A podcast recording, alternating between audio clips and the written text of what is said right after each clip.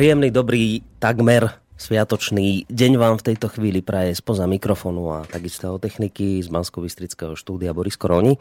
Tak ako ste si ste všimli mnohí z vás, ktorí ste počas sviatkov počúvali naše rádio, tak e, drvivá väčšina, respektíve takmer všetky e, veci, ktoré sme vysielali, išli z reprízy, respektíve tam boli nejaké rozhlasové hry, hudobné bloky a tak ďalej. Táto relácia, ktorá sa však v tejto chvíli krátko po 14. hodine začína, nie je z reprízy. Počúvate, keď teda počúvate túto reláciu dnes, teda 27. decembra, tak ju vysielame priamo naživo teda v premiére. Ide konkrétne o reláciu o slobode v Slobodnom rádiu, konec koncov, tak ako sme vám to slúbili pred týždňom. Hoci treba povedať, že keď to tak diplomaticky poviem, chvíľami to vyzeralo všeliak, že nám do toho zasiahnu sviatky a sviatočná atmosféra a že tento svoj sľub možno nebudeme môcť dodržať, ale napokon, ako sa mi počujete, sme tu v štúdiu pán doktor Peter Malman, univerzitný psycholog. Príjemný dobrý deň vám prajem. Príjemné popoludne vám, Boris, aj poslucháčom. Ďakujeme veľmi pekne. Príjemné popoludne z relácie o slobode v Slobodnom rádiu vám praje v tejto chvíli aj Boris Koroni. No a skôr ako pán Marman sa pustí dnes opäť vyzerá do takej trošku duchovnej témy. To bude zase, budete zase inšpirovaní sviatočnou atmosférou, predpokladám. Dneska si vyskúšame medzináboženský dialog. Vyzerá to na nebezpečnú tému veľmi dnes. To bude rozbuška úplne sviatočná. sviatočná rozbuška. Ak sa do nej chcete, vážení poslucháči, nejakým spôsobom zapojiť, stačí, ak nám buď priamo zatelefonujete na číslo 048 381 0101 Môžete písať maily na studiozavinačslobodnyvysielac.sk prípadne priamo cez našu stránku v sekcii FAQ a kontakty. Tam vidíte takú tabulku, ktorú keď vyplníte a dáte nejakú otázku, tak nám to sem príde do štúdia. Takže môžete využiť aj tento komunikačný kanál. No, poďme si urobiť takú jemnú, jemný návrat do relácie z pred týždňa. Bola tiež duchovne ladená, boli sme pod vplyvom vianočnej atmosféry a bavili sme sa o Počkajte, či si dobre spomeniem. O aurách v podstate. Už o to, svetožiare. To už bolo tiež také náhrane. Svetožiara, aura. My si vysvetľovali svetožiara. Áno, áno, presne tak. A čo to vlastne znamená? A k čomu sme sa teda dopracovali? No, dopracovali sme sa k nejakému vysvetleniu, že nemožno vidieť očami. Že, že čo by to tam mohlo na tých obrazoch náboženských, respektíve sochách byť. Mm-hmm. S to svetožiarou, že čo to teda je. Očami to zrejme človek nevidí. Je to taký atribút e, tých svetých. A snažili sme sa to nejako porozoberať z toho psychologického hľadiska. Aj vedecké hľadisko sme tam potom nejaké dali, keď... Dali sme tam výskumy fínske. Presne. Fínske? E, to, to bolo fínske kvarteto, ktoré urobilo ten výskum o, o telových mapách emócií. Áno. Ako ľudia prežívajú emócie v jednotlivých uh, častiach tela, keď, keď, keď ich prežívajú, že kde, kde sa, ktoré časti tela sú aktivované, respektíve deaktivované. A vychádzajú z toho také zaujímavé mapy, ktoré, o ktorých sme si niečo hovorili. No, môžeme ísť na tú dnešnú tému? Pomaličky? Či ešte máte tam taký nejaký premostenie, chcete urobiť? Tak, e, taký súvis. Má to vzájomný? Môžeme ísť, ako, no. je to také zaujímavé. Je také... a Čítam, lebo keď sa pozriem do programu, tak dnešná téma znie lotos, lotosové kvety. A je podtitul. Je učenie o lotosových kvetoch alias čakrách v rozpore s vedou a kresťanstvom? To je taká provokatívna otázka. Ja, ja som vám to aj naznačil pred reláciou. Ja ešte keď som uh, pracoval v predošlom uh, rádiu, v kresťanskom, tak uh, nebolo nič horšie ako takáto téma. Dokonca dokonca ani diskusia o ateizme nebola tak konfliktná a tak problematická, ako, ako práve diskusie o typu čakry, opätovné návraty na svet, rejky. To doslova sa všetkým ježili vlasy a tak keď obídem tu akože srandovnú časť, tak, tak hovorili, že toto sú veľmi nebezpečné veci, mimoriadne nebezpečné veci to radšej naozaj buďte potom ateista, ako ísť touto cestou. Takže to mi tak ako zarezonovalo hneď, ako som tú dnešnú tému videl, tak si hovorím, fú, tak toto bude, toto bude teda... Nářez. Nářez, presne tak. No. Provokatívnu otázku. jedeme z kopce. Ste provokatívnu otázku nastolili počas no, týchto sviatkov. z toho vedeckého hľadiska podľa mňa to nie je oveľa lepšie. To je čistá ezoterická odrhovačka, tieto čakry. čo už na tom pre Boha môže byť ako vedeckého, však veď to neskúmame v žiadnych učebniciach, to nie je, čo sa dá k tomu pre Boha povedať ako k veci z, z vedeckého hľadiska. Takže to sme na takom tom... Tenkom lade, no. tenkom lade v území nikoho, ktoré je zaznávané snad zo všetkých strán. Mm. My sme si tak hovorili v tých predošlých reláciách a to sa držíme, že že my to tak čelíme tomu stretu tých civilizácií, rôznych e, koncepcií e, spoločenských. Jednak konzum versus viera, respektíve náboženstvo, jednak teraz aktuálne islám versus kresťanstvo. Hmm. A, ale aj iné. Táto ezoterika pre zmenu má nejaké korene pre, pre zmenu v orientálnych náboženstvách Čiže ak hovoríme o, čakre, o, o čakrách, tak hovoríme o, o hinduizme, a hovoríme o, o joge, a týchto u, učeniach, respektíve tradíciách, respektíve náboženstvách. A my sme si tak hovorili teda, že treba tak načrieť v tej vede, že viera sama dnes už nestačí a že jednoducho treba hľadať tie styčné body. A to je jedna vec. Druhá vec je, že sme si hovorili, že tá cesta za slobodou teda ide do toho nevedomia, či už cez integritu, keď sa tam dostávame, alebo, alebo cez životnú spokojnosť. A keď hľadáme spiritualitu, tak sme si tiež hovorili, že to jednoducho smeruje do toho nevedomia, lebo v tých, v tých, v tých vedomých procesoch tam teda toho priestoru veľa nie je, aj keď si tak ukazujeme, že možno aj trochu hej. No a my sme si predtým v tých reláciách rozprávali o lucidnom snívaní, o vedomom zaspávaní. Sme prišli k nejakému, nejakej takej koncepcii rozšíreného vedomia, kde e,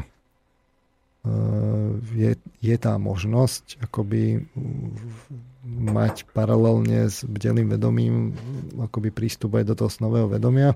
A tieto reality je potom možné, vlastne akoby tá, to snové vedomie poskytuje nejakú doplnkovú informáciu, ktorá, ktorú je možné akoby použiť na poznávanie v konečnom dôsledku. Získate akoby šiestý zmysel. Niečo, hovorí, niečo také že... podobné, intuícia, mm. len je to také živšie, obraznejšie. Skrátka, ako keď človek sníva mm. a mhm. zároveň bdie naraz. Taká, také, skrátka rozšírené vedomie.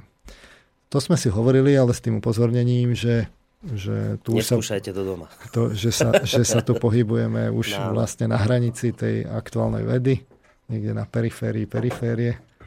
Tak. A tie výskumy to môžu naznačovať, ale rozhodne to nechceme, aby to posluchači brali, že to je proste overená, overená informácia.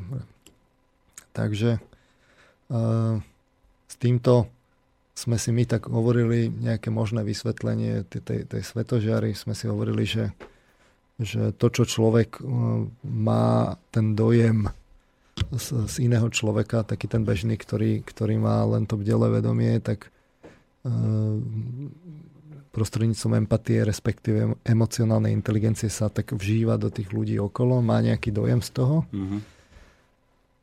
Ale že títo uh, náboženskí činní ľudia, ktorí trénujú či už meditácie, modlitby, koncentračné cvičenia, imaginatívne cvičenia. Skrátka, mm, zvykajú si na aktivitu vedomia bez uh, zmyslov, bez zmyslových vnemov, na život mimo zmyslov vlastne že u nich sa môže dostaviť akoby takéto toto rozšírené vedomie, že ako získajú si ten prístup do toho snového vedomia a to im potom sprostredkováva k tomu dojmu aj nejaké vlastne predstavy v podstate takého kvázi synestetického charakteru.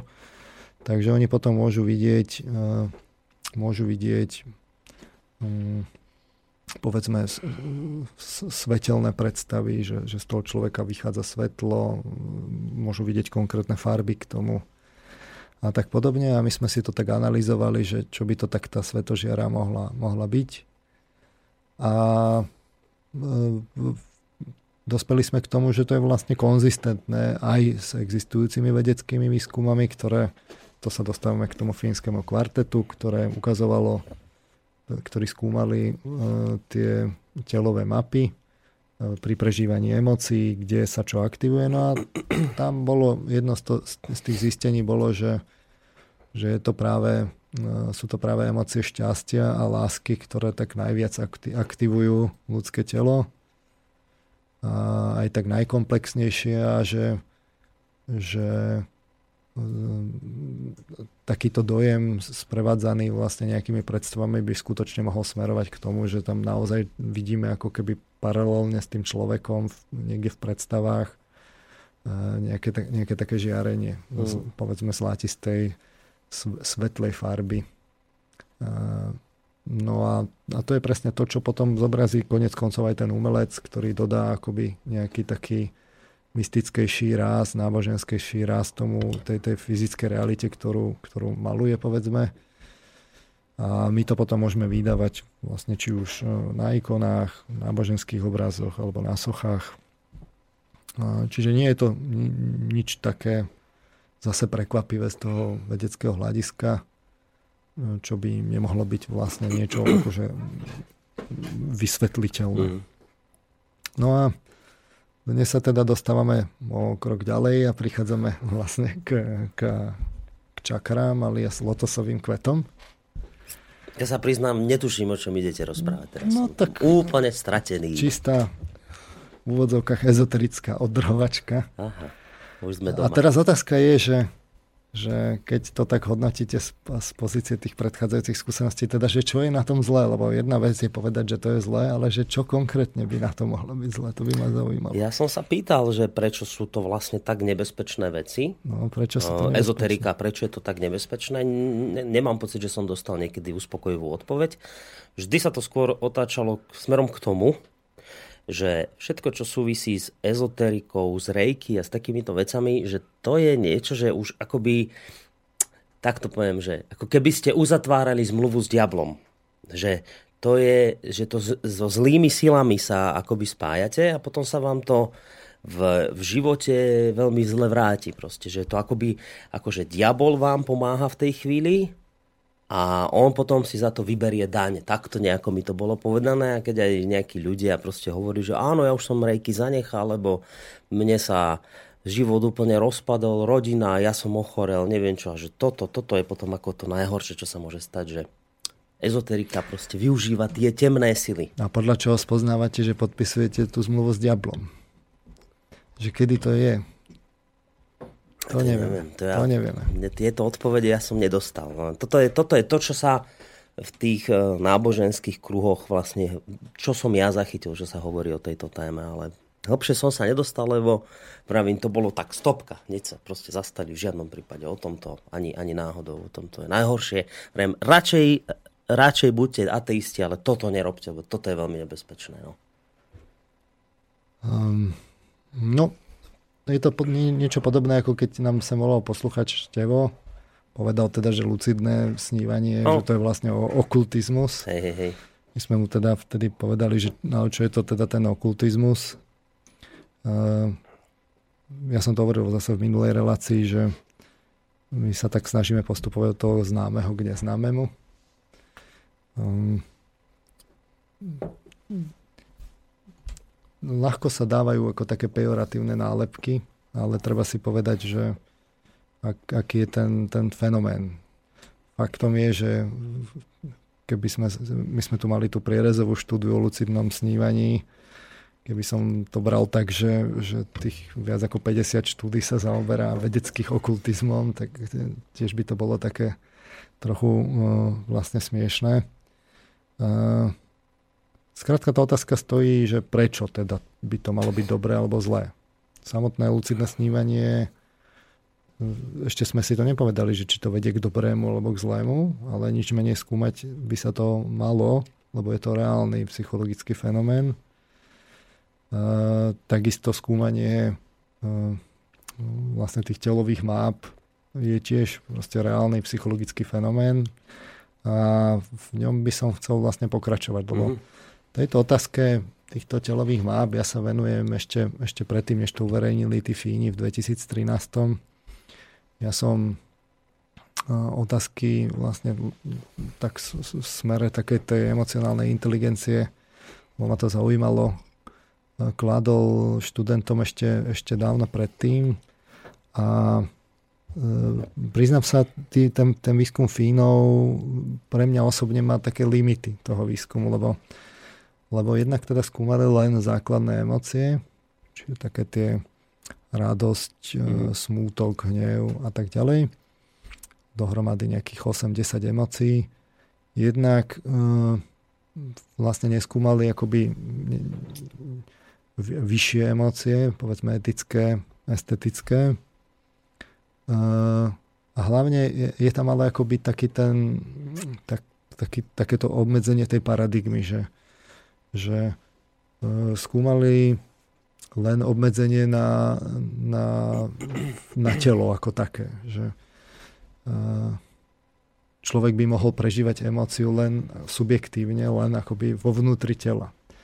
Ale moje skúsenosti ukazujú, keď, keď sa tak rozprávam s ľuďmi a aj s tými študentami a kladiem otázky, že to nie je obmedzené len tým telom, že by človek má subjektívne taký pocit, ako keby tie emócie aj presahovali niekedy, niekedy za istých okolností to, to fyzické telo. Hmm.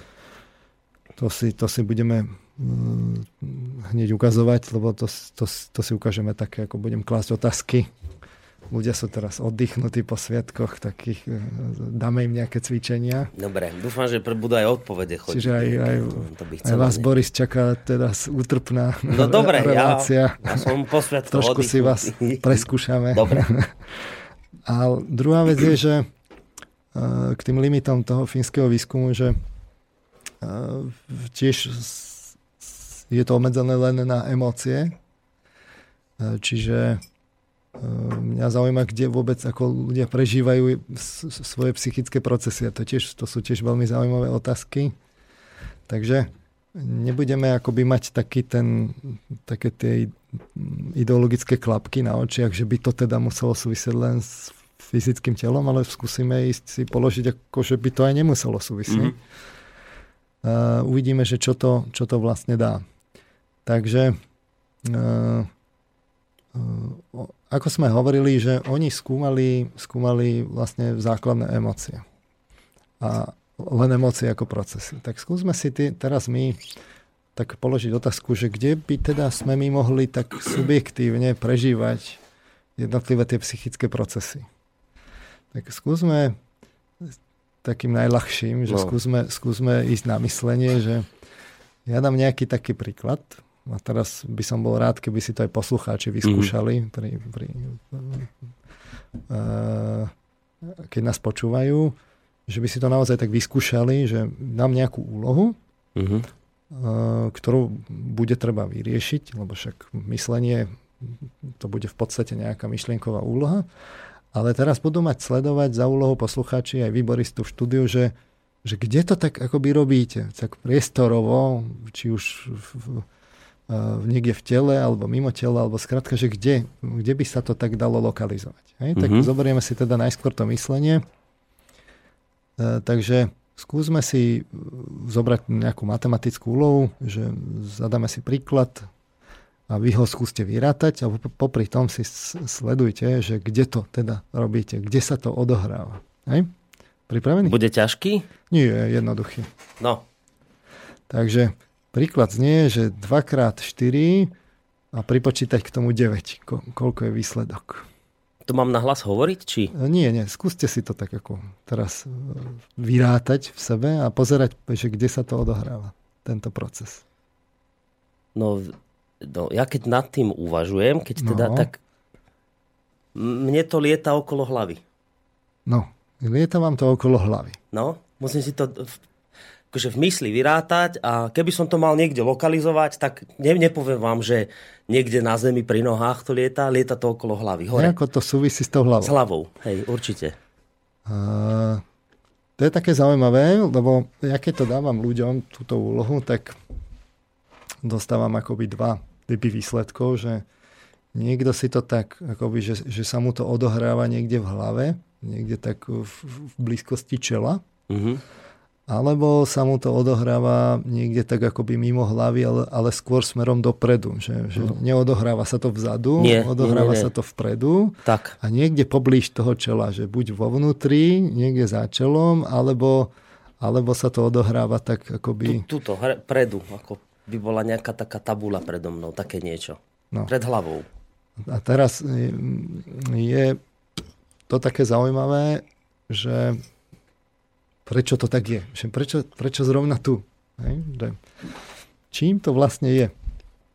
A, treba podotknúť, že my keď myslíme, tak takmer vždy popri tom sa dejú aj paralelné procesy nejaké.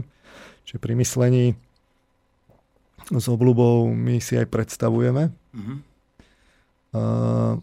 Čiže pri keď, keď tam sa mieša hneď niekoľko procesov, plus niečo si vybavujete z pamäti. Mm.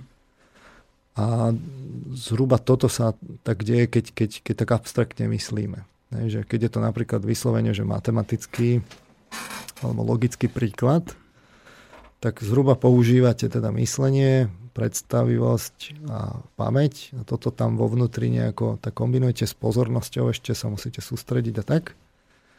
A dá sa ukázať na tých psychologických experimentoch, že, že sa naozaj tieto procesy tam vlastne používajú. Toto je, keď používate takéto abstraktné myslenie. Keď e, rozmýšľate nad nejakými životnými problémami, že ako niekomu niečo povedať, uh-huh. či urobíte niečo v sociálnych vzťahoch alebo pôjdete niekam a budete tak a onak podnikať a tak ďalej. Skrátka, v tom reálnom živote sa do toho samozrejme mieša kadečo ešte naviac. Emocionalita hlavne, nejaké motivačné procesy a tak. Čiže tam je to oveľa komplikovanejšie. Preto pri myslení, keď, keď sa pýtame na myslenie, tak je to skôr o tom sledovať naozaj, pokiaľ možno to abstraktné myslenie v čírej podobe, že naozaj dať bokom emocionalitu, aby to, aby to nebolo emočne sítené mm. a, a tak ďalej. No, teraz ale prejdeme k samotnej emocionalite. Čiže uh, skúsme si, skúsme si pre zmenu sledovať emocionalitu ako takú. Mm-hmm. Že tak zoberme si, povedzme, nejakú, nejakú takú e, nižšiu emóciu, takú, uh, uh, povedzme, taký hnev. Hnev môže ísť samozrejme od, od nejakého, povedzme, rozhorčenia, nazlostenia po nejakú vyslovenú zlosť až nevraživosť, až taký uh, hnevový afekt. Čiže on môže mať rôzne, ešte rôznu intenzitu. Takže skúsme si prej, zase zobrať taký príklad, že zoberte si situáciu, spom, skúste si spomenúť na situáciu, keď ste boli na niekoho nahnevaní, to si musíte tak živo pred sebou vybaviť. A aj poslucháči, nech si skúsia. Čiže niekde, kde boli naozaj nahnevaní. Nech si to tak pripomenú. Hmm. Máte? A teraz si skúste teda zase odpovedať na tú otázku, že kde to teda zažívate.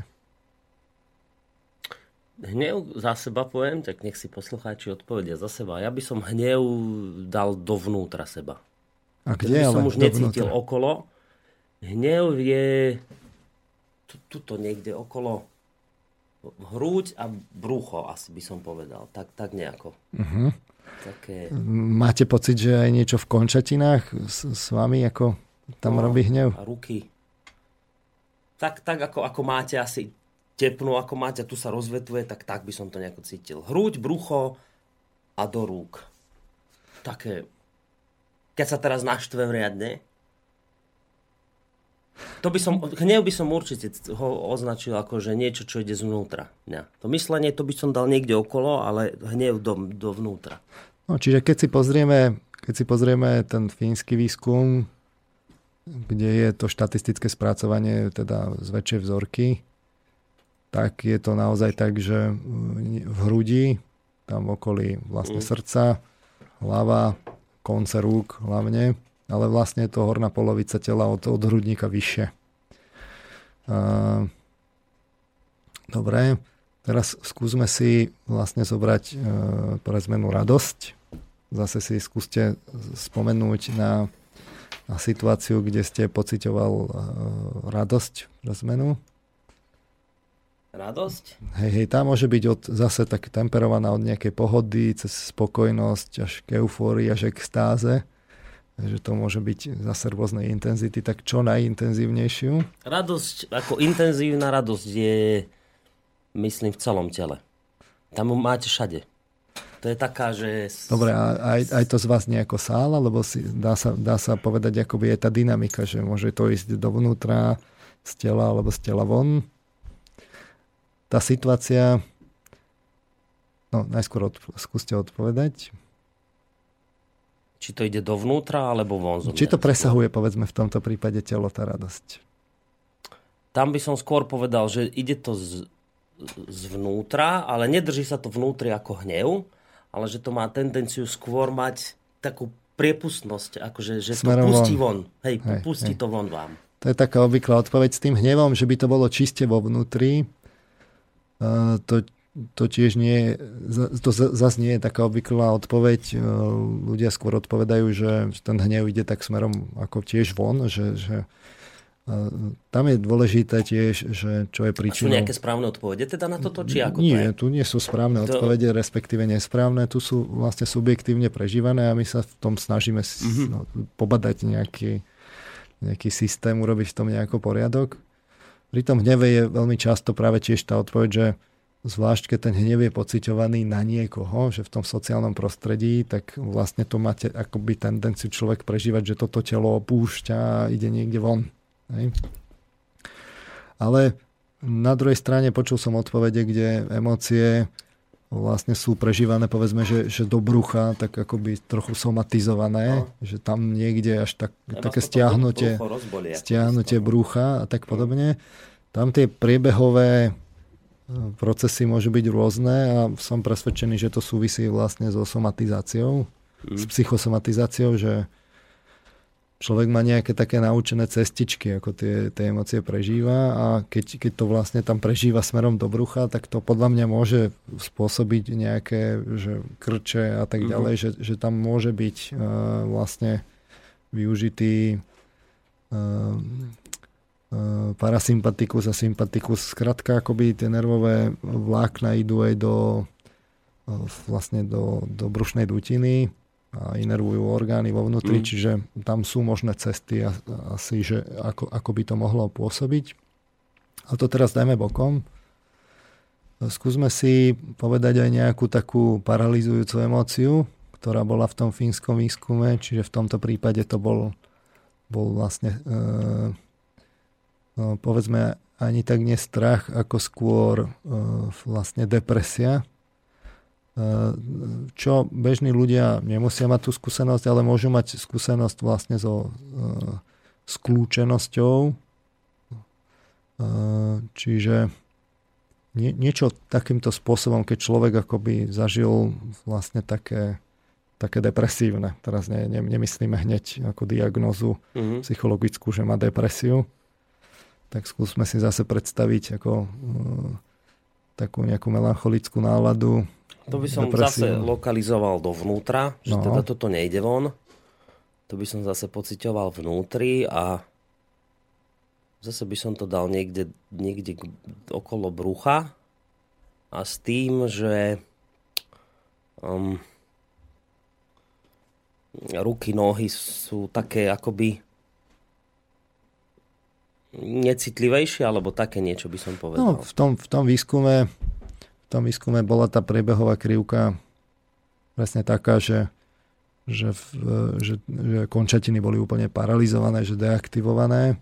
Také... Vlastne niečo, niečo človek prežíval vlastne vo vnútri, len e, tiež tak paralizujúco, čiže ten smer zase pre zmenu dovnútra je, je, je asi, asi v tomto smere taký primeraný, vystižný. No, toto sú ešte by sme mohli dať, skúsme teda ešte do, do, do štvorice aj, aj povedzme smútok. Čiže niečo, čo... nie je to isté?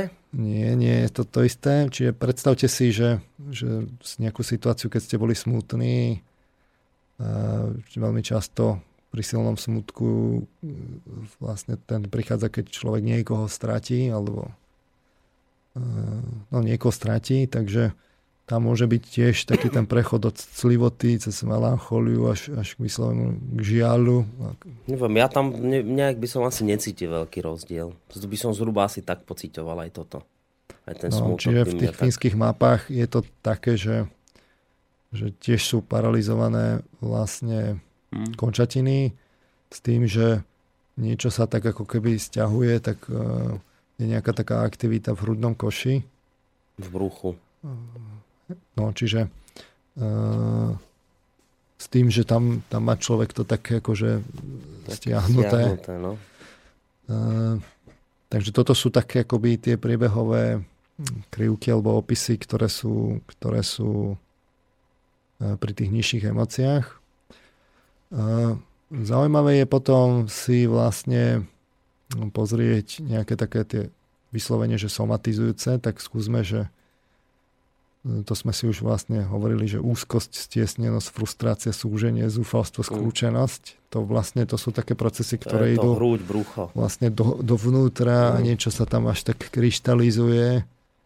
E, že, že je to tam ako keby, ide to tak smerom dovnútra, človeka to paralizuje, vo vnútri ho to tak ako keby niečo sa tam fakt akoby mm.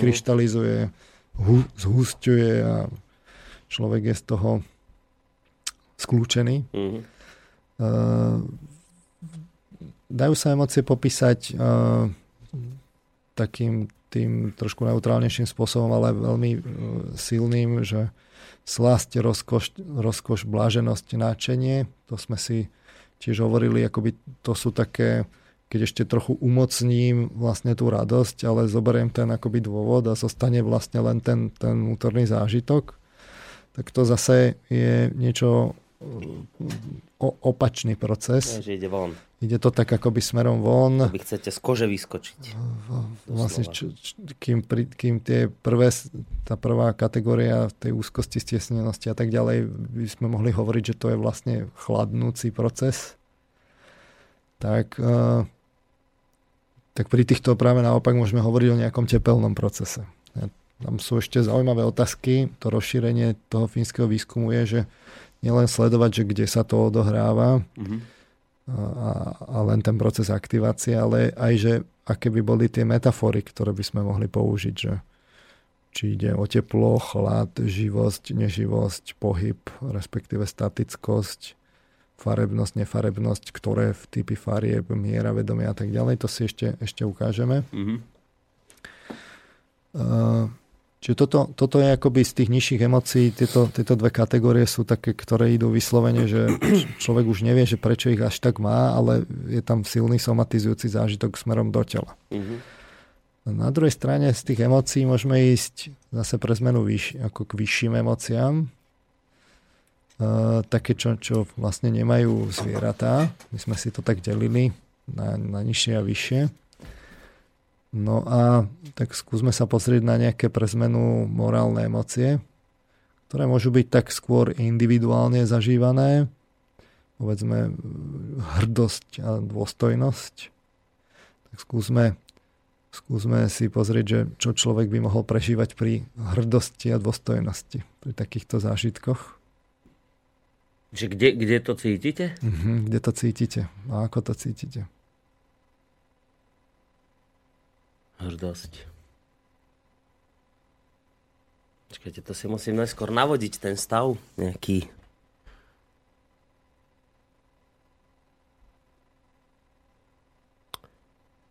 To by som dal tiež niekde do hrude. Hrdosť, takú... Také niečo, čo ide zase zvnútra von a niekde okolo hrudného koša by som to asi lokalizoval. Iný príklad môže byť, že pokora alebo pieta. Pokora pieta? Uh-huh. To sú dnes také aktuálne v týchto sviatočných dňoch. Toto ja veľmi nepoznám tieto, veď práve, že pokora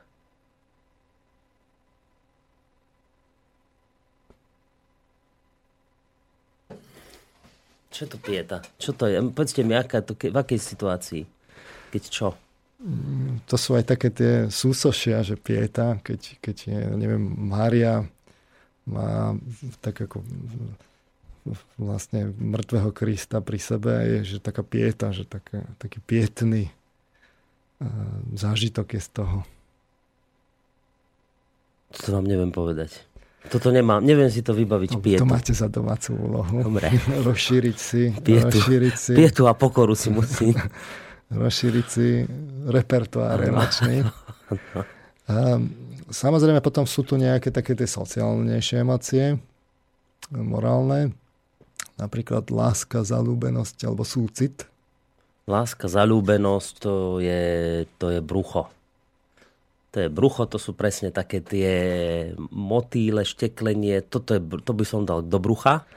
No a teraz lásky môže byť rôznych druhov, že? Môžu byť také uh, vlastne partnerská láska, alebo keď ste akurát tak zalúbení. Tako myslíte zalúbenosť teraz zalúbenosť, najskôr. Zalúbenosť. Ale, ale môže byť láska aj materinská, alebo môže byť uh, vlastne láska k blížnemu svojmu. Tak láska tá, akože by som tak Podobne otcovská súcit. smerom k dieťaťu, to už nemáte, že brucho. No, no. To je... To je... To ide, to je, ide jednoznačne z vás ako von. Ale a... odkiaľ? Odkiaľ? Kde sa to odohráva?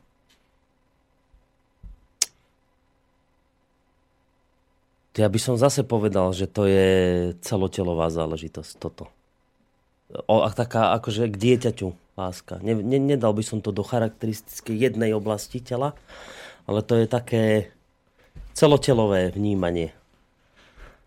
No, obyčajný, obyčajne to býva teda spojené, že ľudia si tak uvedomujú, že to epicentrum je niekde v oblasti hrude. Je zaujímavé, že nie je srdca, ktoré je tak asymetrické, aj keď väčšinou má povedzme symetrickú, ale niekde, v, v, niekde tak za, za tou hrudnou kosťou a že tam je to to, to epicentrum, kde ľudia tú lásku cítia a rozlieva sa to a teraz sa to môže rozlievať rôznymi smermi mm. podľa toho typu lásky, ktorý tam je. Že?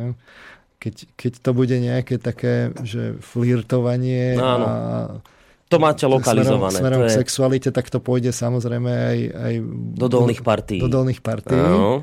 Keď, to bude, keď to bude niečo také, že že láska k Bohu a tak podobne, tak je jasné, že to skôr pôjde smerom zase nie, nie, nie, niekam vyššie. Mm-hmm. No a aj, aj z tých fínskych, z tých fínskych map, keď sa pozriete, tak vlastne to vidno, že tam sú akoby tri také tie centra. Najväčšie je teda v, v, v tej hrudi, potom je tam tá brušná dutina a, a pohlavné orgány a je aj centrum v hlave. Čiže lásky sú rôznych druhov. Mm-hmm Neberme to len, ako že je len dnes veľmi často tá láska sa degraduje na, na, na sexualitu, že dokonca sa to aj hovorí, že, že ja neviem, erotické filmy plné lásky a tak podobne, že, že to slovo láska sa, sa ako, ako ten konzum postupuje, sa degraduje. Mm. Ešte, ešte si urobíme jednu, jeden príklad a potom by sme si možno mohli pustiť nejakú skladbu. Čiže zase si vyskúšajme pre zmenu, že oddanosť, obdiv a vďačnosť, takéto druhy emócií, že kde by to človek mohol prežívať? Vďačnosť. Vďačnosť a, a toto, čo ste hovorili, by som zase niekde okolo hrude dal. Určite. No, niekde zase v oblasti, v oblasti, v oblasti hore, srdca. Hore. No, no, no, no. Skúsme si dať teda zase prestavku. Dáme si teda tú skladbu posluchači nech ešte si povyskúšavajú, nech si skúsia sa nad tým zamyslieť. A potom nám dáte výsledok testu. Jak, aký, potom, budeme, potom budeme pokračovať v úlohách. Dobre. Sme si to na, na záver mohli dať nejako dohromady. No, a dnes ideme si hrať rozprávkovo, zase, či čo máme tak, dnes? Čo ste nám to... dnes namixovali? Dnes, dnes som namixoval zase pre zmenu Life of P, čo bol taký Oscarový film. No, to odporúčam pozrieť si, to je veľmi dobrý. Takže si pustíme skladbu tú, tú titulkovú, tú naj, najznámejšiu z toho filmu. Za toto bol aj Oscar za tento film? Mm, myslím, že bol Oscar. Uh-huh, no tak naozaj, tí, čo ste to nevideli, film, alebo tí, čo ste to nevideli, tak život podľa Pí, tak by sa to má to, má to takú, tak, taký hlbší význam. Tak, takže poďme si zahrať a po pesničke pokračujeme v úlohách, aj keď mám tu nejaký mail, by sa asi mal prečítať, lebo Jozef nám písal už aj do minulé relácie, nestihli sme to prečítať všetko, tak bude čas aj na maily? Bude, bude. Dobre, takže hráme si.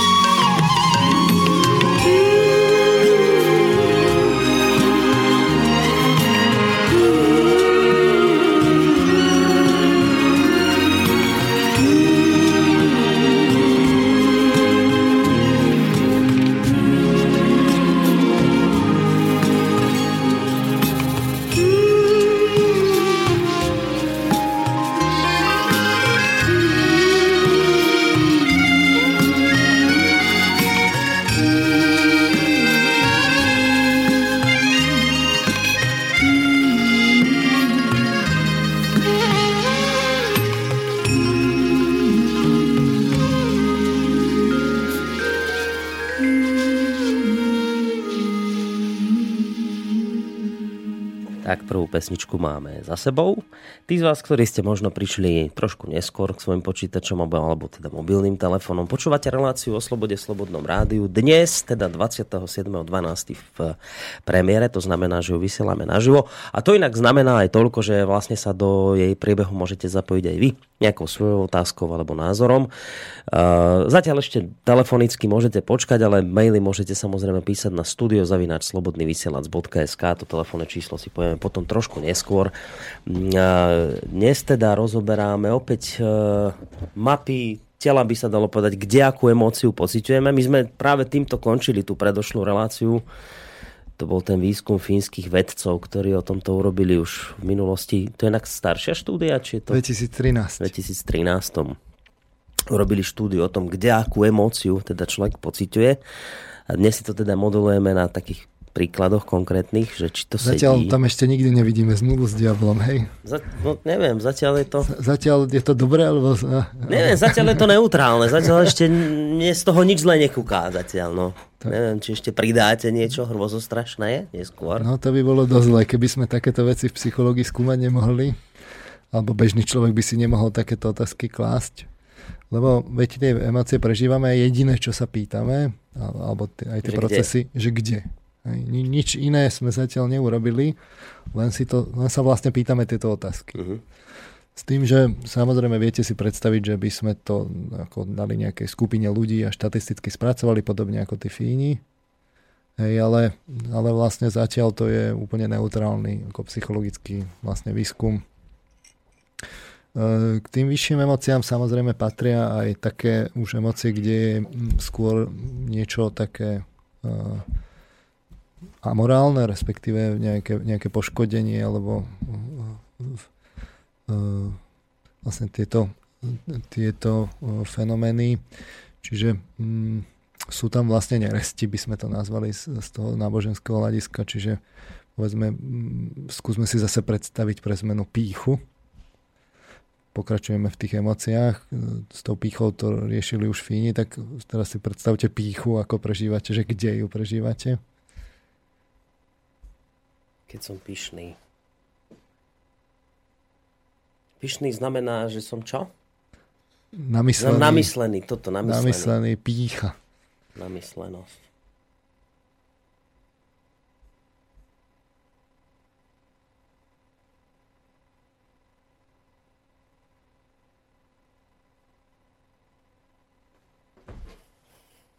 To je ťažká otázka zase. Fínom to vyšlo teda, že tiež je to oblasti hrudníka a hlavy. No, veľmi aktivovaná hruď a hlava, ale málo v podstate ruky, takmer nie. Uh-huh.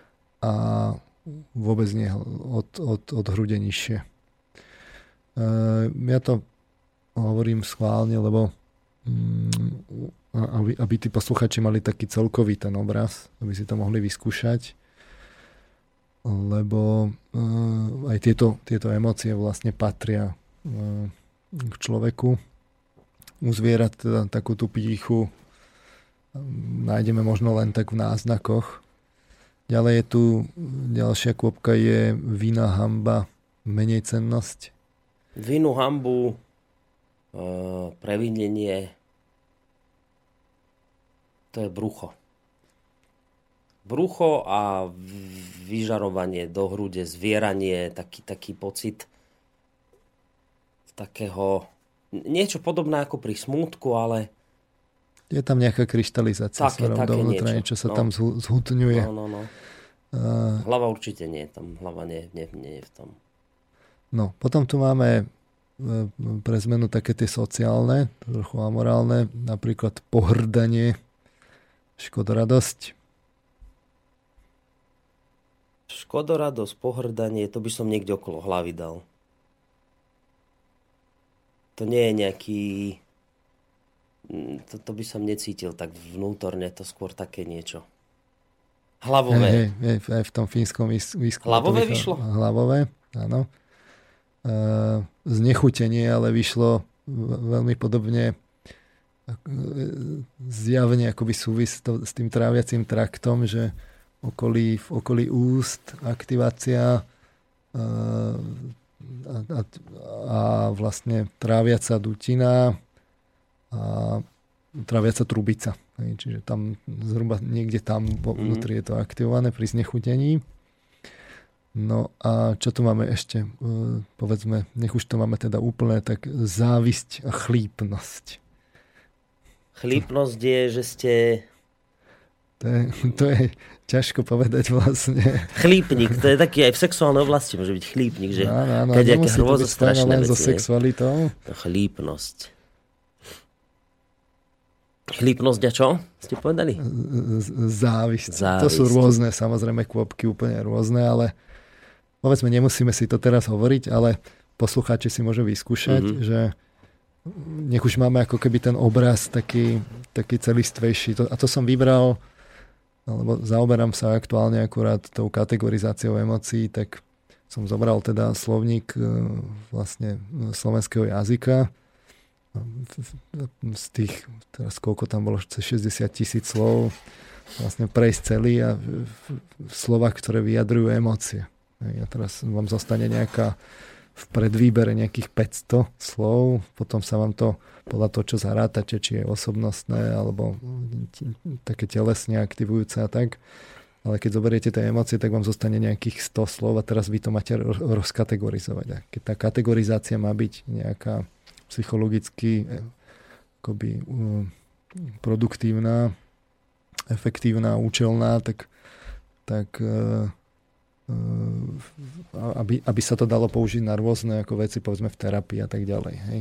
Tak tým sa teraz akurát zaoberám, tak som zobral z tých, z tých z toho, z toho repertoára tých, tých emócií, aby sme mali takú, bo to je veľmi široká oblasť, emocionalita, aby sme mali taký úplnejší obraz. A vidíte, že môžeme povedať také tie, tie vyslovene, že nižšie emócie, také, čo sú naozaj, že sme si to aj v relácii kedy si dávnejšie hovorili, že tie nižšie sú emócie, ktoré vidno teda vo file, v evolúcii, vo filogenéze. Vidno ich teda na zvieratách. My ich vieme rozpoznať u zvierat a zvieratá ich vedia rozpoznať u nás. Čiže keď má niekto psa, tak vlastne mm-hmm. to, to funguje akoby medzi, medzi druhovo. Iniciujú sa krátko po narodení alebo dokonca ešte pred, že veľmi rýchlo majú jasné tvárové výrazy. Dokonca dieťa po, bezprostredne po narodení už vie rozpoznávať základné tvárové výrazy ako tých, týchto emócií. E, psychológovia skúmali lá, látky v tele, e, ktoré sú špecificky akoby vylúčované pre tieto emócie, povedzme adrenalín, noradrenalín a tak podobne. Herci ich vedia dobre zahrať, aj sa roz, dobre rozpoznávajú cez tie tvárové výrazy E, prichádzajú akoby viac z nevedomia a človek je pri nich pasívnejší. To hovoríte teraz o tých základných. O, o, tých, o tých nižších. Uh-huh. To, to sú tie, ktoré vlastne uh, jednak sú u tých zvierat, jednak f, majú všetky tie atributy, čo som hovoril, uh-huh. plus uh, um, sú medzikultúrne nezávislé, že vidíte ich v rôznych kultúrach. Uh-huh. A majú takú menšiu spojitosť e, s, s myslením a s myšlienkovými obsahmi. Toto sú tie, tie nižšie emócie. Naopak tie vyššie sú presne tak opak, že nevidíte ich akoby vo filogenéze jasne. Zvieratá ich vlastne nemajú, len v takých náznakoch. Potrebujete ísť po narodení ešte nejaký čas, kým sa dovyvinú v tvárových výrazoch ich nevidno jasne, povedzme taká spravodlivosť, no aký je tvárový výraz pre spravodlivosť. Mm. Uh, to, tá, akože ten priemed do, do telesných látok je tiež taký nejasný. Herci majú problémy ich zahrať tak šťavnato. Vy musíte byť oveľa aktívnejší pri nich a podielať sa na nich. Ne, neprichádzajú len tak z nevedomia a v rôznych kultúrách bývajú rôzne zastúpené, že niektoré kultúry vyvinú jednu kvopku a, a inú nie. Nie je to automatika, skrátka. Uh-huh. A to sú potom tie, tie vyššie, a tie sú hlavne spojené teda s, my, s myslou, s nejakými myšlenkovými obsahmi. Čiže keď máte, byť, máte mať nejakú etickú emóciu, no tak uh, už vlastne musíte mať aj nejaké myslenie, nejaký obsah ona má, že byť spravodlivý, No zviera to ťažko bude mať, keď nevie myslieť. Potrebujete na to myslieť. Uh-huh. Uh, aj povedzme tá pieta alebo, alebo obeď a tak ďalej, to už aj to zviera sa obetuje, že pes napríklad skočí do vody, aby zachránil vlastne majiteľa, ale takáto obeď, že keď ešte viete prečo, tak to zvyšuje ten rozmer tej obete, že že je tam akoby ten zámer no, ľudský a na ten potrebujete myslieť. Mm-hmm. Čiže e, z tohto pohľadu je potom dobre si to tak rozlíšiť a to tak aj akoby utriediť tie emócie, že, že kde, ktoré prežívate. Je dôležité klásiť tú otázku a to, to je potom o tej o tom že či tá teória dobrá alebo nie, tá kategorizácia emócií, že ona vám umožní vniesť do toho nejaký taký poriadok a vám z toho výjdu nejaké vý, ako závery smerom, smerom do praxe. Nie, nič nie je praktickejšie ako dobrá teória, sa hovorí. No, uh, takže, to, ale keby sme chceli urobiť si sumárne k tým emóciám, tak by sme si museli povedať, že emócie majú svoje epicentrum niekde v hrudi. Skrátka v hrudnom koši. Tam, keby sme si aj pozreli tie, uh, tie ten, ten fínsky výskum, tak by sme videli, že keby sa to spriemerovalo, že to je hlavne teda o hrudi. Uh, to myslenie je zaujímavé, že ono súvisí s tou hlavou.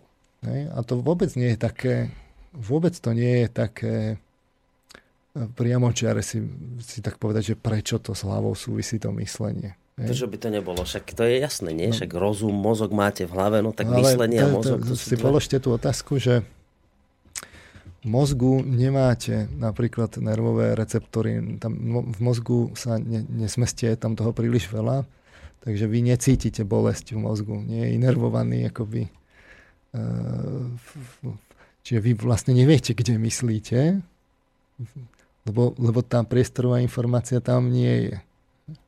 Keď, keď vás niekto pichne na ruke, no. tak to budete cítiť a viete, že, viete, že to tam máte. Máte no. tam spätnú väzbu, ale v mozgu nemáte. Tam keby vás niekto pichol vo vnútri, aj keď vás boli hlava, tak vás neboli kvôli tomu, že tam niečo bolí, lebo tam nie sú receptory na to.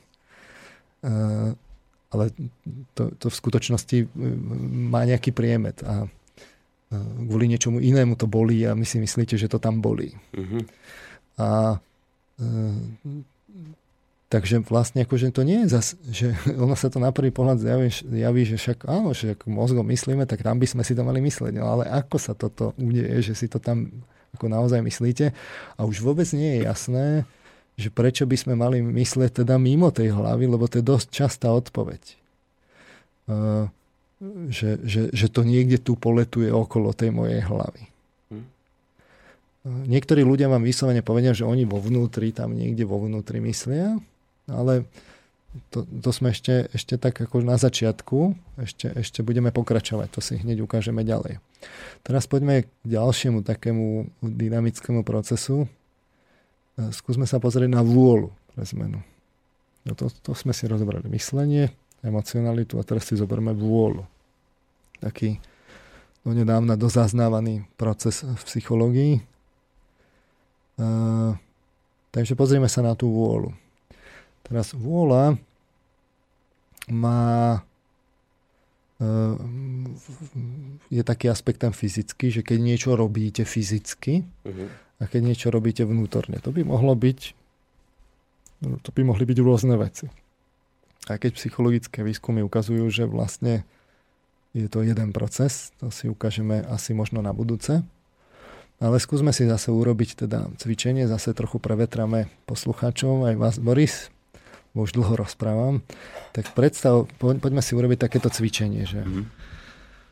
a, vašou úlohou bude postupne napnúť celé telo, ja vám budem hovoriť, ako ho máte napínať. Ha, mám sa postaviť? Či môžem nie, sedieť? nie, môžete sedieť. Práve, Dobre, že... aj poslucháči môžu sedieť. Kľudne. Dobre, sedte aj pri svojich ležia, ležať, to ne, nejde o to, že v aké sú polohe. Mm-hmm. Aj keď asi by sme to mali, že by mali stať, ale skúsme to, to, od toho teraz abstrahovať. Čiže no. skúste nápnúť najskôr hlavové svaly, tvárové, krk. A to teraz, mám všetko zároveň? Hej, hej, stále. Teraz brušné svaly, chrbtové, pridáte. Tomu ešte ruky, celé od, od mm-hmm. ramien až po, po, po dlane. A teraz ešte pridajte nohy od stehien až po, po chodidlá. Teraz poriadne to napnite. Poriadne, ne, neulievajte sa tu. Vidím to na vás. A teraz skúste mi povedať, že e, teraz sa skúste uvoľniť a teraz mi skúste povedať, že či viete povedať nejaké také centrum vôle, že či sa to vôbec dá povedať. Centrum vôle? Centrum, že, či, či, že kde ste tú vôľu prežíval. Akú vôľu? Čoho vôľu? No, jak, ako ste napínal to čelo, ste napínal to telo no. a teraz nie, od niekiaľ prichádzala tá vôľa, nie? Či nie? Či nie, nie Nemá, nemáte neviem, pocit, že bol? Neviem vám povedať. Mm-mm. Nemám to vôbec niekde lokalizované, že odkiaľ to priletelo. Nemáte. Mm-mm. A viete aspoň povedať, že, že čo ste zažíval, že či to bolo lokalizované smerom, že bolo to ohraničené na to telesné, alebo to tak akože pre... Ako, To napínanie tela? No, To bolo všetko telesné vnútri. Vôľa je zaujímavý taký proces, že uh, tú vôľu, jedna vec je také tie, že aby ste sa namotivoval, mm. odduševnil a prežíval k tomu emócie, to musíte dať teraz bokom, ale je taký nejaký, to v čom sa líšime vo voli, je tá miera toho, že kam sa viete začať a akoby držať a, do, a ísť ďalej. Majú to povedzme vrcholoví športovci, ktorí uh, ja neviem, plávate alebo máte maratón a teraz bežíte a celý človek vás už bolí a jediné, čo chcete, je to proste, mm-hmm. že to zabaliť. Že už, už nechcete, už fakt vás celý človek bolí a kladete si otázku, prečo ja toto musím teraz robiť. No a tam príde na radu tá vôľa konečne, mm-hmm. že, že ale, ale vy to prekonáte. Mm-hmm. Tak takto, keď o tom hovoríte, si to predstavím na takomto príklade, keď sme bežali 12 minútovku v škole. No. A už, už vás pichá pod rebrom, proste po, ja neviem, po, po 8 minútach a ešte treba dobehnúť ten zvyšok. Čiže vôľa začína tam, kde, kde prichádza obeď. Hej, že, kde, že keby som toto mal lokalizovať, tak by som skôr povedal, že to, to odhodlanie to dobehnúť aj napriek všetkým tým veciam a, a proste musím, tak to by som ne, nedával do, dovnútra, to by som skôr vnímal, že to ide, že to je niekde vonku. A, a, a akoby z inokadiaľ to pri, je. Nie, nie, nie vo mne, ale von. Je to také zaujímavé, že človek, keď robí tú telesnú aktivitu, tak ako, ako z neho sála tá energia a teplo, tak určite to presahuje akoby tie svaly má pocit, že to je akoby mimo, je to aj v ňom, aj mimo neho, že je v takom nejakom fluide mm. pri tej telesnej aktivite. Je to naozaj otázka o vôli fakt môžeme hovoriť vtedy, keď, keď sa človek naozaj prekonáva. Najlepšie v takých nejakých hraničných situáciách, vtedy sa ukáže, že kto má akú vôľu. Mm. Či silnú alebo slabú. To je akoby jeden, jeden, jeden ten aspekt vôle. Čiže naozaj vrcholoví športovci, fakt hraničná fyzická aktivita a tak podobne. Uh, druhá, druhá obla- no, no a povedzme sú napríklad v tomto smere bojové umenia. Tie bojové umenia vám uh, lo, ako povedia, že, že toto akoby epicentrum, mm-hmm. že kde je akoby to centrum toho vášho no, v podstate vôle vám povedia, že, že sa nachádza niekde v spodnej časti brucha, niekde tak ako pod, pod pupkom.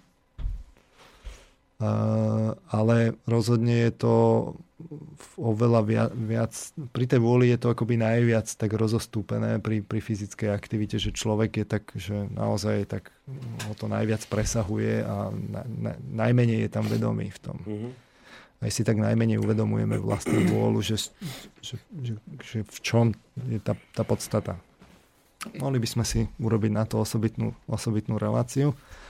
Druhá, druhá oblasť vôle je tá vnútorná, ktorú využívate pri seba kontrole, kontrole emócií napríklad, prekonaní sa, že máte nejakú túžbu a vlastne odolávate, tam, tam sa akoby tiež prejavuje tá vôľa.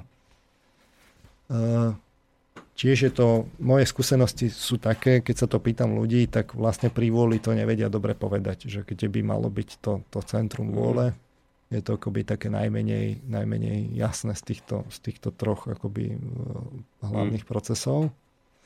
Skúsme uh, ísť vlastne ešte, urobíme si také jedno cvičenie s predstavami. Uh,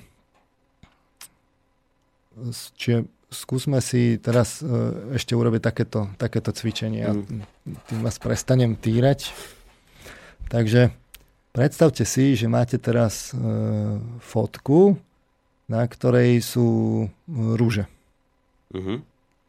Kde to teraz prežívate? Tú, fo- tú fotografiu, kde si predstavujem? No, kde si to v predstavujete? hlave. Vo vnútri hlavy, alebo je to premietané akoby tak To je, to je zase niekde, tesne to je, pred, to je niekde je to pred čelom? pred alebo- čelom, pred čelom. Pred čelom. Pred. Či je tam nejaké také premietacie plátno? Áno. Dobre. Čiže teraz si opäť predstavte tú fotku z rúží. Uh-huh. Teraz si predstavte, že tá fotka zmizne, zostanú tam tie rúže. Uh-huh. A teraz si predstavte ale, že toto sú rúže, ktoré chcete dať e, nejakej osobe, ktorú, ktorú milujete. Alebo ku ktorej máte veľkú úctu. Uh-huh. Že kde teraz vidíte tie rúže. Ale predstavte si naozaj ten, ten cit intenzívne k tomu, že je to, je to vlastne citový zážitok z toho. Tak čo sa, čo sa vlastne udeje? Kde to, kde to, kde to vidíte? to je jednoduché. Vám to, prejde vám to akoby z toho, z toho spred čela, to proste ide do hrude. Hej, čiže Do, je, je taký to zaujímavý, vnútro, je taký zaujímavý fenomén, že, že ako náhle tam dodáte ten cit, Cít, áno. Že, že, že je to zároveň, zrazu už je Áno. ako keby k tomu pojené vlastne to citové, tak to zostupuje áno. smerom niekde tak akože nižšie. Dole hruď a potom... Niekde tak už ako, aké predstavy jedna, sú potom podľa Jednak toho sa to... toto sa udeje, že to zostupuje, čo je veľmi častý, vlastne ve- veľmi častý, ve- veľmi častá výpoveď uh, probandov. A jednak sa udeje to, že to aj vystupuje, keď, keď niekto vidí tie predstavy, že to vystupuje z hlavy a ide to akoby pred človeka a, a smerom nižšie, že to akoby vystúpi z neho a uh, aj tie rúže sa tak nejako akoby zväčšia Áno. a idú, Určite sa zväčšili. Určite, že... idú, idú, Nej. idú, idú nejako tak akože smerom nižšie a mimo toho tela. Toto je také zaujímavé, že toto sa, toto sa vlastne udeje. Ja som si ich... e, Urobil som si z nich 3D. Keď ste povedali, že to teda má byť pre blízku osobu, tak tá, tá, tá, tie rúže proste sa zväčšili, urobila sa väčšia tá kytica a stala sa takou plastickejšou zrazu. No, aj sa možno zreálnila tá, tá situácia, ale je to zaujímavé, že naozaj to akoby zostupuje a vystupuje z tela smerom von. Áno. A teraz je také zaujímavé, že prečo by to tak malo byť. A to by sme si mohli pustiť ďalšiu skladbu a necháme to zase poslucháčom na Dobre. rozprávanie. Ideme ich chvíľku naťahovať a oni ešte môžu stále e, e, takto, že to, čo ja hovorím, vy sa nedajte ovplyvniť, to ja hovorím za seba. U vás to samozrejme môže byť úplne inak. A, a už ako aj vy ste povedali, že ne, v tomto smere neexistuje správna odpoveď, nesprávna. To je Nie. proste čisto pocitovo, ako to cítite. Áno. Takže ak ste to cítili nejako inak, tak to vôbec neznamená, že ste to cítili zle. No, tak poďme si zase zahrať a po pesničke. No, už máme ešte takmer hodinku, takže je to v poriadku. Takže dojde aj iste potom aj na tie maily.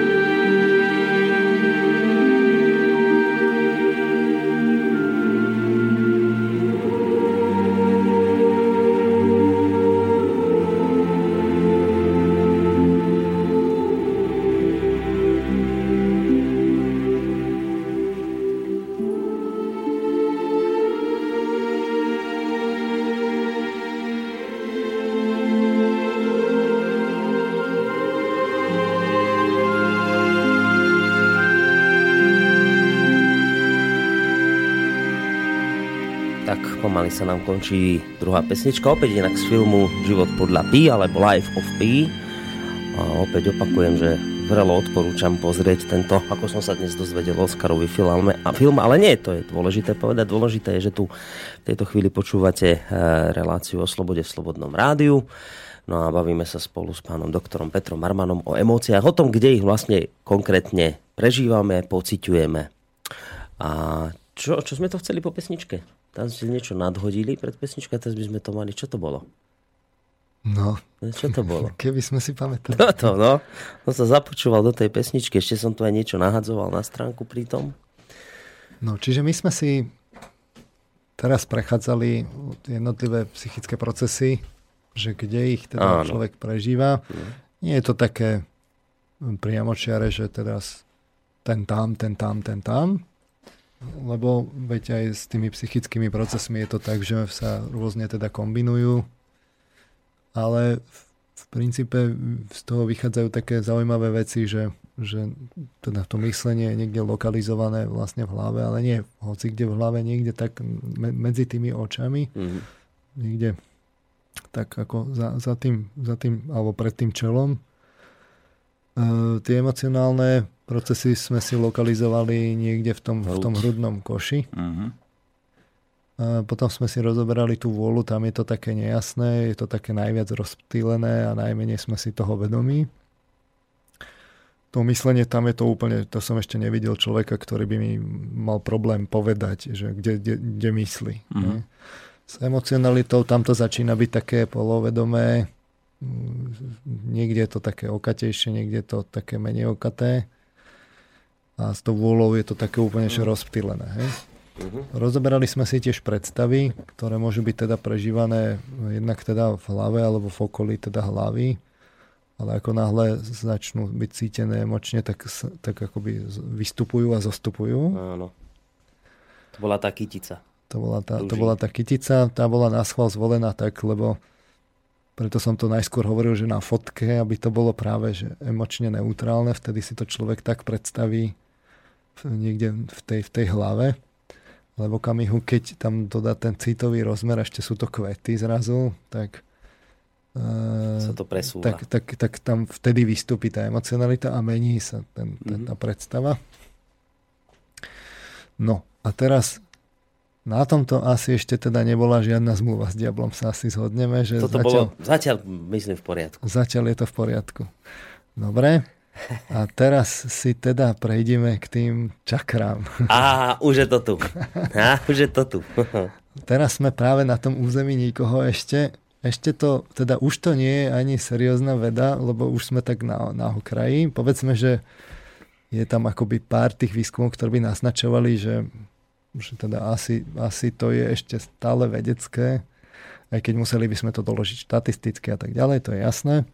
Čiže stále to treba brať tak ako hypotézu, ale na druhej strane človek si to môže prežiť na svojej vlastnej kože individuálne, že vo svojom individuálnom prípade nepotrebujete no, potrebujete aj vlastne akoby tie dôkazy, ale, ale, ale v konečnom dôsledku tie dôkazy sú na čo? No tak len aby vás tak utvrdili, že či to, čo prežívate, či prežívajú tak aj ostatní, alebo nie. Ale mm. to, keď to vy tak prežívate, tak najlepšie si toto konkrétne vyskúšať. A ja teda tvrdím, že v podstate tí ľudia to plus minus prežívajú takto. Mm-hmm. Hej. Nie je na tom nič mysteriózne. No a teraz, čiže už to nie je ani taká tá veda, tam to opúšťame. A teraz v okamihu, keď sa k tomu pripojí to slovo čakry, tak zrazu nastane, nastane ten výrvar, lebo, lebo sa tam zrazu pripojí niečo, čo je úplne emočne sítené, zrazu akože to nejaký obranný mechanizmus vlastne toho kresťanského, ako kresťanských náboženstiev, lebo to nie je len jedno tá veda zrazu tiež akoby od toho chce tie ruky dať preč, čo, čo teda, aké čakry a tak ďalej. Do toho ešte tá celá tá ezoterika, ktorá sa nevie zhodnúť ani len medzi sebou. Takže sme teraz na, na horúcom území. No, Takže čo si prečítame o čakrách, tak povedzme na slovenskej Wikipedii je, že lebo tu asi nemáme vedecké texty, takže že sú to teda predpokladané body spojenia medzi telom a astrálnym telom. To už vlastne nevieme, čo, sú, čo je to astrálne telo. Mm-hmm. E, energetické centrá, v úvodzovkách centra, to tiež nevieme, že čo sú energetické centrá. V tantrickom hinduizme, tantricko-butickej vajrajáne, v joge, v tradičnej čínskej medicíne a niektorých ezoterických náukách. Tam sa všade teda tie čakry vyskytujú. Mm. Ide o údajnú analógiu s neuro, teda neurovegetatívnych plexov. Čakrami sú nády jedného vibračného pola prepojené s nády susedného vibračného pola. To vlastne nevieme, čo to je. Ani nády, ani vibračné Nič. pole. To je všetko komplikované. Podľa starých indických a tibetských textov je čaker 72 tisíc až 350 tisíc. Sedem čakier sa označuje ako hlavné energetické centrá čakry, teda v ušom slova smysle. Tieto sa nachádzajú v určitých bodoch hornej a dolnej časti vertikálnej osy ľudského tela. Hoci existuje veľa ľudí, ktorí čakry vraj od prírody alebo po výcviku vnímajú, viaceré náuky sa nezhodujú v presnom opise funkcií umiestnení hlavných čakier ani v tom, či v skutočnosti existujú. Na druhej strane sa pokusmi podarilo na miestach údajnej polohy čakier zistiť rôzne fyzikálne odchylky. Nie je citované, že ktorými pokusmi. Ľudia, ktorí tvrdia, že čakry vidia, ich opisujú ako niekoľko centimetrové víry meniacich sa farieb, zvukov a hustoty, ktoré sa vinú smerom k mentálnemu telu. To nevieme, čo je zase mentálne telo. A teda sú tesne nad fyzickým telom, ich smer otáčania je u muža a ženy vždy opačný a u každej druhej čakry je opačný. No, hínsky systém definuje 7 čakier, tých v ušom slova smysle, z ktorých každá sa navonok prejavuje v 7 hlavných fyziologických žlázach tela. Koruna je epifíza, obočie hypofíza, krk, štítna žláza, srdce týmus, solárny plexus, pankreas, základ sú nadobličke, endokrinné žlázy a rozmnožovanie pohlavnej žlázy. Toto je úplne nezrozumiteľné, lebo keď sa pozrieme na to, že kde sú lokalizované tie, tie čakry alias lotosové kvety, poeticky nazvané, tak to vlastne nesedí s týmito e, žlázami. V českej Wikipedii je k tomu písané čakry sú podľa, podľa hinduizmu a ďalších často s hinduizmem kultúrne spříznených myšlenkových proudov energetická místa centra v tele popisovaná ako vír nebo kruh. Podľa týchto náuk slouží čakry ako složité převodníky nebo transformátory prány v lidském organismu. Prána je životná energia. Současná vieda však nezná žádný fenomén, ktorý by k čakrám odpovídal. Níže, níže uvedené teórie nejsou potvrzeny žádnymi objektívnymi medicínskymi testy. Podľa jogínskej tradice sú čakry dôležitá místa ovládající telo i prostor mimo nej. Na tele podľa tejto tradice existuje mnoho čaker rôzneho rádu, najdôležitejších je 7 čaker. Prvního rádu napojených na energetickou dráhu procházející podél páteře. Mají průměr až 15 cm a vystupujú nad povrch tela. Sú složení z rôzneho počtu menších vírov, Čakry, druhého, čak, čakry číslo 2 až 6 sú dvojité a mají přední a zadní aspekt. Každá čakra vyživuje pránou s ní spojené orgány, ale má i vliv na psychologii nebo prožívání určitých aspektů života a předává bioenergii do aury. Aby bylo lidské tělo zdravé, musí jeho čakry správně fungovat, být v rovnováze a přijímat bioenergii sa správnou funkcií čaker souvisí tzv. rotace, tzv. rotace energie v čakrách. Její význam i směr rotace je ale u různých zdrojů udáván různě, často i zcela protikladným způsobem. Dokud není v rovnováze, celé, v rovnováze celé energetické pole člověka, je obvyklé, že čakry energii přijímají nebo i vydávají.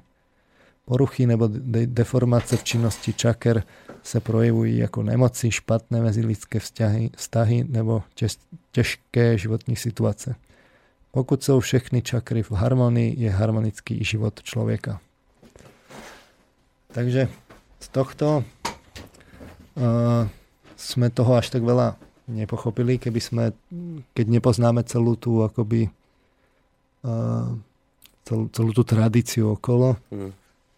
Uh, nás bude skôr zaujímať, že ako je to vlastne u tých siedmých, siedmých centier. Ja som to tak pozeral. Naozaj je to tak, že vlastne nie je akoby jednotné učenie, že čo to vlastne je, kde to je. Mm nezhodnú sa ani, ako to bolo písané v tom texte, ani, ani pri funkcii, ani pri prežívaní, ani umiestnení. Je len akoby taká tradícia, že ich je sedem. Uh, sú lokalizované tak, že je teda sedem centier zväčša zoradených podľa farieb dúhy.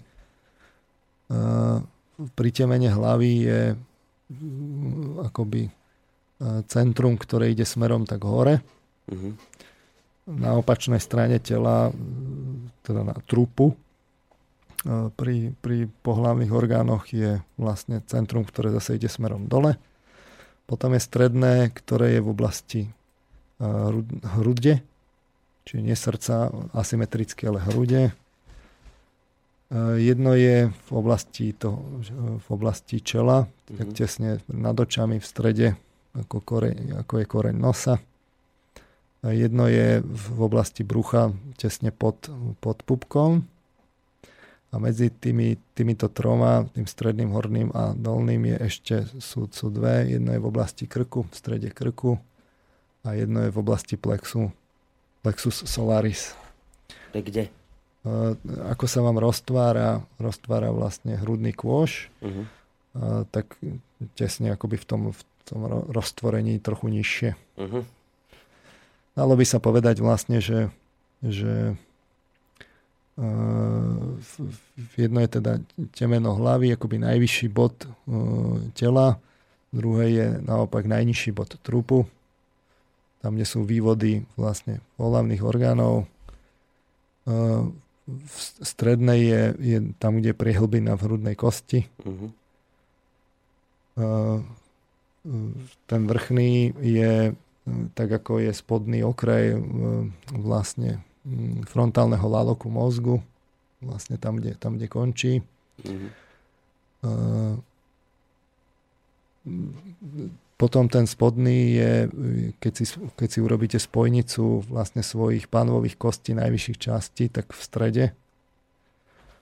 Solar, plexus solaris to je zhruba niekde e, vlastne na úrovni mm, v strede niekde ako máte pečeň a, a pankreas a v krku je to v, zhruba v strede krku, kde končí vám štítna žláza a začína vlastne hrtan. Takže toto je nejaká taká lokalizácia, ktorá je daná tradíciou, ale opakujem, tam vlastne nie je zhoda. Čo mňa skôr zaujíma je, že je snaha akoby sledovať to na, tú, na ten akoby smerom k somatizácii do toho mm-hmm. fyzického tela, hľadať nejaké prieniky, ja neviem, s pletencami nervov mm-hmm. a tak podobne. Ale vlastne tam je to, tam je to problém, aj tie, aj tie účinky, ja si myslím, že keby boli vlastne preukázané, tak by sme o nich vedeli. A to je smerom ako keby hľadať ten prienik smerom do fyzického vlastne tela, aj do, do medicíny. Mňa skôr zaujíma ako psychologa ten, ten prienik akoby k tým psychickým procesom. Čiže k emóciám a týmto záležitostiam. No a, a tu je práve ten prienik, že, mm-hmm. že keď sme si hovorili my o tých oblastiach, tak uh, je, je, prienik je vlastne v tom, že, že uh, treba si to naozaj zobrať, že teraz tu kedysi boli povedzme tí jogíni a, a náboženskí mm, vlastne ľudia, ktorí vtedy ešte nebola tá medicína, že na, na tej úrovni, kde je dnes vlastne s tou znalosťou vlastne tých fyzických procesov vo vnútri. Uh-huh. Títo ľudia skôr boli odkazaní vlastne na, na, na, na vnútornú, vnútorné pozorovanie, na introspekciu a skôr ich naozaj zaujímala tá psychologická stránka tej veci. Čiže oni, ja osobne si myslím, to ponúkam vlastne ako hypotézu, že, že to je vlastne presne toto, že oni, oni akoby skúmali tie svoje ako psychické procesy a fakt ako veľmi, veľmi podrobne. Myslím si, že podrobnejšie než dnešní psychológovia, ktorí robia aj tie vonkajšie výskumy, kdežto oni tak akoby sedeli a pozorovali sa zvnútra uh-huh. a, a, a skúmali to. Hodiny a hodiny, týždne a týždne, roky a roky. A to, to sa posúvalo potom v tých náboženských tradíciách. No takže vlastne ja osobne si myslím, že e, tie akoby akože čakry, že si to tak ľudia predstavujú zle v tom zmysle, že naozaj tá otázka stojí, že ako to vidíte. Vidíte to, nevidíte určite fyzickými očami. E, keď takto vidíte vlastne prostredníctvom fakt tých vnútorných mm. predstav, ktoré sa vám ako keby predierajú do toho nevedomia, alebo, alebo vy ste si ich sprístupnili. No a podľa mňa odtiaľ tá úvaha smeruje k tomu, že to nie je vlastne nič iné ako to, že to, čo sme si tu my vlastne hovorili, že, že vy keď si tak uvedomíte, že, že myslíte a kde myslíte a, a uvedomíte si, tak vy vlastne používate akoby v úvodzovkách tu to príslušné, to príslušné centrum a, teda, a oni to takto akoby aj popisovali, že, že to, to sa deje v oblasti tej čelovej, čelovej uh, vlastne čakry, toho čelového centra. Hm. Môžete používať vlastne to, to hruďové centrum, ale to používate prostredníctvom samozrejme emócií. Uh, keď použijete vlastne tú kombináciu tých emócií a tých predstav, tak vlastne používate to, to na, na úrovni krku Vôľa je niekde tam, tam pri tráviacom systéme. Tie tri hlavné sme si vlastne povedali, že je to tá, tá vlastne hlavová, súvisiaca s myslením, hruďová a, s myslením a nervovou sústavou, mm-hmm. hruďová s, s emocionalitou a vlastne rytmickým systémom, že srdce a, a, a, a dýchanie, čo sú vlastne rytmické akoby, systémy. No a tá spodná je, je tá, ktorá súvisí s trávením, s energiou, vlastne s vôľou a s, s, s ťažiskom vlastne tela. Takže to sú akoby tie, tie hlavné, ktoré keď vlastne vy tedy používate, tak vlastne de facto pracujete s tými čakrami. Ale vy nemusíte vedieť, že sú to čakry. Uh-huh. Netreba to podľa mňa vidieť príliš mysteriózne. Jednoducho Stačí len, keď si to tak ako uvedomíte a vy môžete s tými čakrami pracovať a ani o tom neviete. Hej. Uh, Čiže my sme sa tu vlastne celý čas bavili o čakrách? My sme sa tu vlastne celý čas bavili o čakrách, len sme na tom nemali tie pejoratívne prívlastky. Kým nepoviete čakry, tak je to v poriadku, ale ako náhle Ke, poviete čakry, tak ke, sa to zrazu... Kým nepoviete čakry, tak je to vlastne vedecký výskum a nikto o tom vlastne nevie a môžete vedecky skúmať, ale ako náhle poviete, že ste sa bavili o čakrách, v tom momente je to zmluva s diablom zrejme. Mm. Uh, takže dalo by sa povedať ešte akoby viacej k tomu. Uh, ale povedzme, že na, také, na taký úvod vlastne do toho výskumu, že, že kde teda prežívame a čo konkrétne prežívame, že to myslím, že ako ilustratívne bolo e, celkom dosť. E, ja si myslím, že mohlo to byť také inšpiratívne. No dajte, ta, dajte teda od, odpoveď na zásadnú otázku, ktorú sme si kládli v úvode, že či teda je učenie o lotosových kvetoch alias čakrách v rozpore s vedou v rozpore s kresťanstvom. Vyzerá to teda, že by to nemalo byť v rozpore, že to je vlastne... Ja si myslím, že to, to je hlavne o tých, eh, o tých emocionálnych prívlastkoch. Ale my sme si tu teda nepovedali, že pokiaľ je to len na tejto rovine, že však veď myslíte, veď cítite a dokonca si môžete aj uvedomovať, čím myslíte a čím cítite a ako volou konáte mm. a, mhm. a tak ďalej, tak na tejto úrovni to ani je, je vlastne neškodné. A zaujímavé to začína byť vlastne vtedy, keď, keď e, akoby e, idete to cestou toho nazvime to vnútorného vývoja. Uh-huh. Kam sa ten človek môže vyvinúť, kam sa môže dostať. A e, zaujímavé je potom vlastne si uvedomiť, že naozaj, my sme si tu predtým robili ten aparát o tom lucidnom snívaní, vedomom zaspávaní a rozšírenom vedomí aj kvôli tomu, že, že tak ako to vy vidíte vlastne u seba, vy to potom z pohľadu empatie môžete vidieť akoby aj u iných a z tohto pohľadu sa vám to potom naozaj môže javiť ako, ako e, že, že pripojíte k tomu predstavy mm-hmm. a že vidíte človeka a zároveň vidíte, že keď on intenzívne myslí, tak vlastne, že, že má aktivované to, tú, tú čelovú oblasť vlastne. Čiže inými slovami používa vlastne tú čakru. Mm-hmm. Teraz je to teda mysteriózne, alebo nie je to mysteriózne, je to zmluva s diablom, nie je to zmluva s diablom.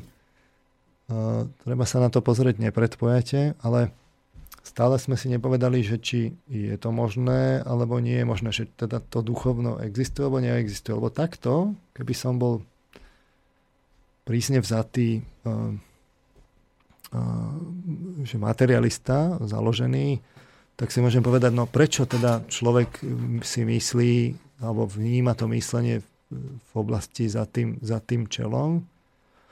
No to je vlastne veľmi jednoduché. Hej, že môže, jedna z hypotéz je takáto, že my pri myslení používame aj predstavy, že my keď myslíme, tak si intenzívne vlastne pri tom predstavujeme. Uh-huh.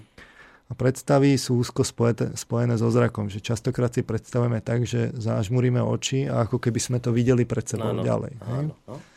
Čiže inými slovami povedané, že vidíte e, pri tom myslení tie predstavy, ale ste navyknutí, že ich máte na tom mieste ako pri tom, pri tom čele. A preto tam aj vlastne, akože keď sa sústredíte a predstavujete si a pri tom myslíte, tak ste navyknutí, že tam myslíte.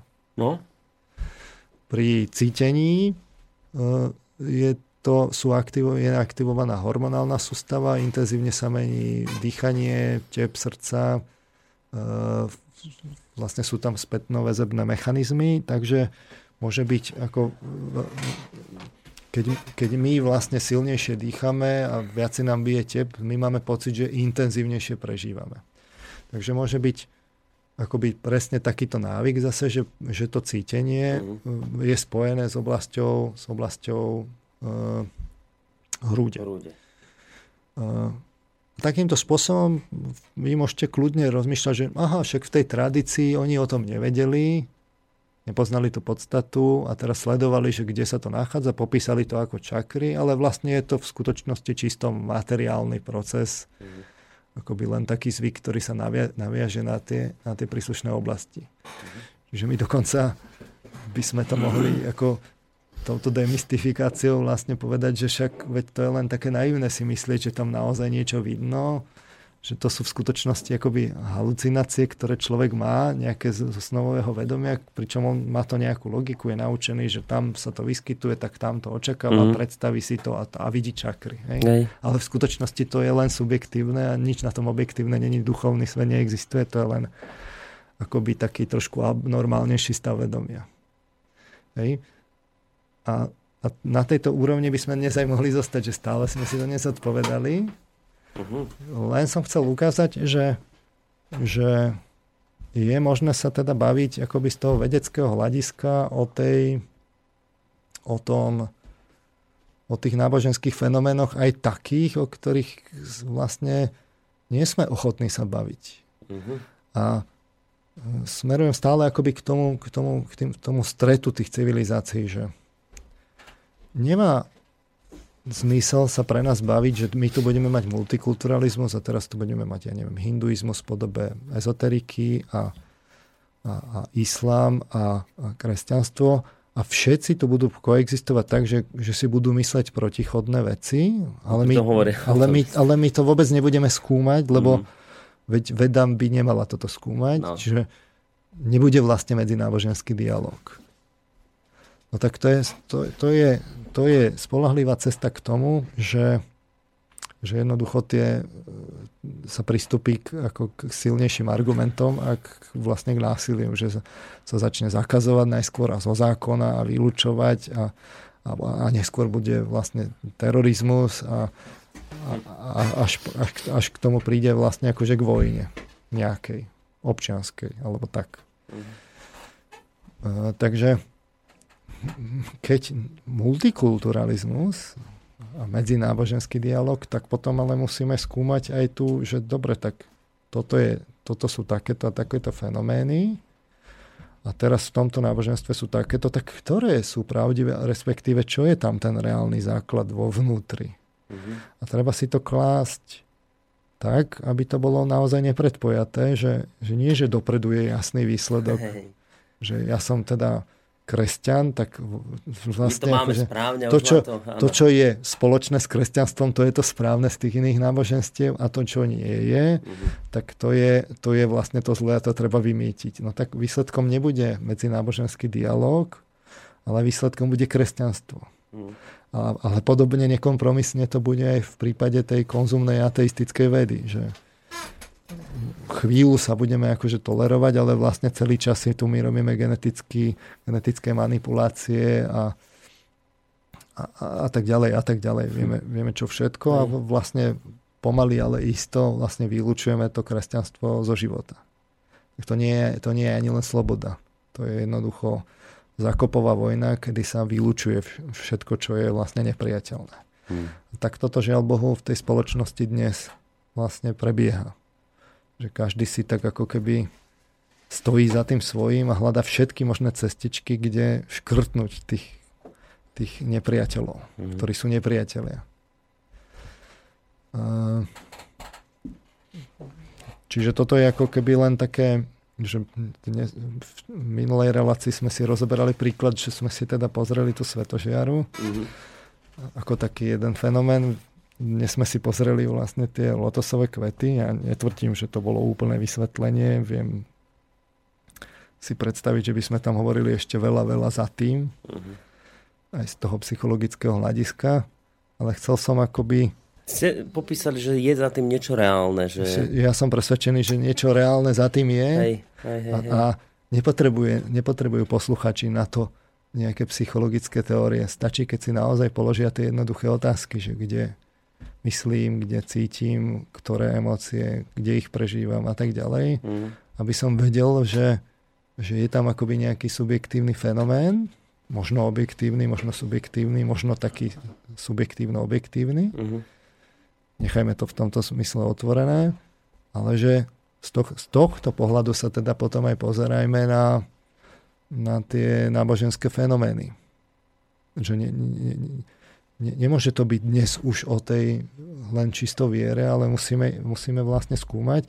A keby sme toto dokázali my v, tej európskej kultúre, v tom kresťanstve, tak som presvedčený, že keby sme, že keby sme ako keby takýmto spôsobom hľadali tie styčné body s ostatnými náboženstvami, že by nám to s tým islamom vlastne významne pomohlo. No ale ja mám ten pocit, že toto sa vlastne nedarí hlavne preto, hľadať akoby tie vzájomné styčné body, e, lebo tie veľké náboženstva majú medzi sebou konflikt hlavne v tom, že každá si chce stiahnuť toho veriaceho na svoju stranu ja som to vždy tak cítil, že keď aj v tom mojom predošlom zamestnaní proste prišla na toto diskusia, tak mne z toho sálal taký až, až strach, že toto by mohlo našich veriacich, tak mi to aj raz aj bolo povedané, akoby zviesť z tej správnej cesty.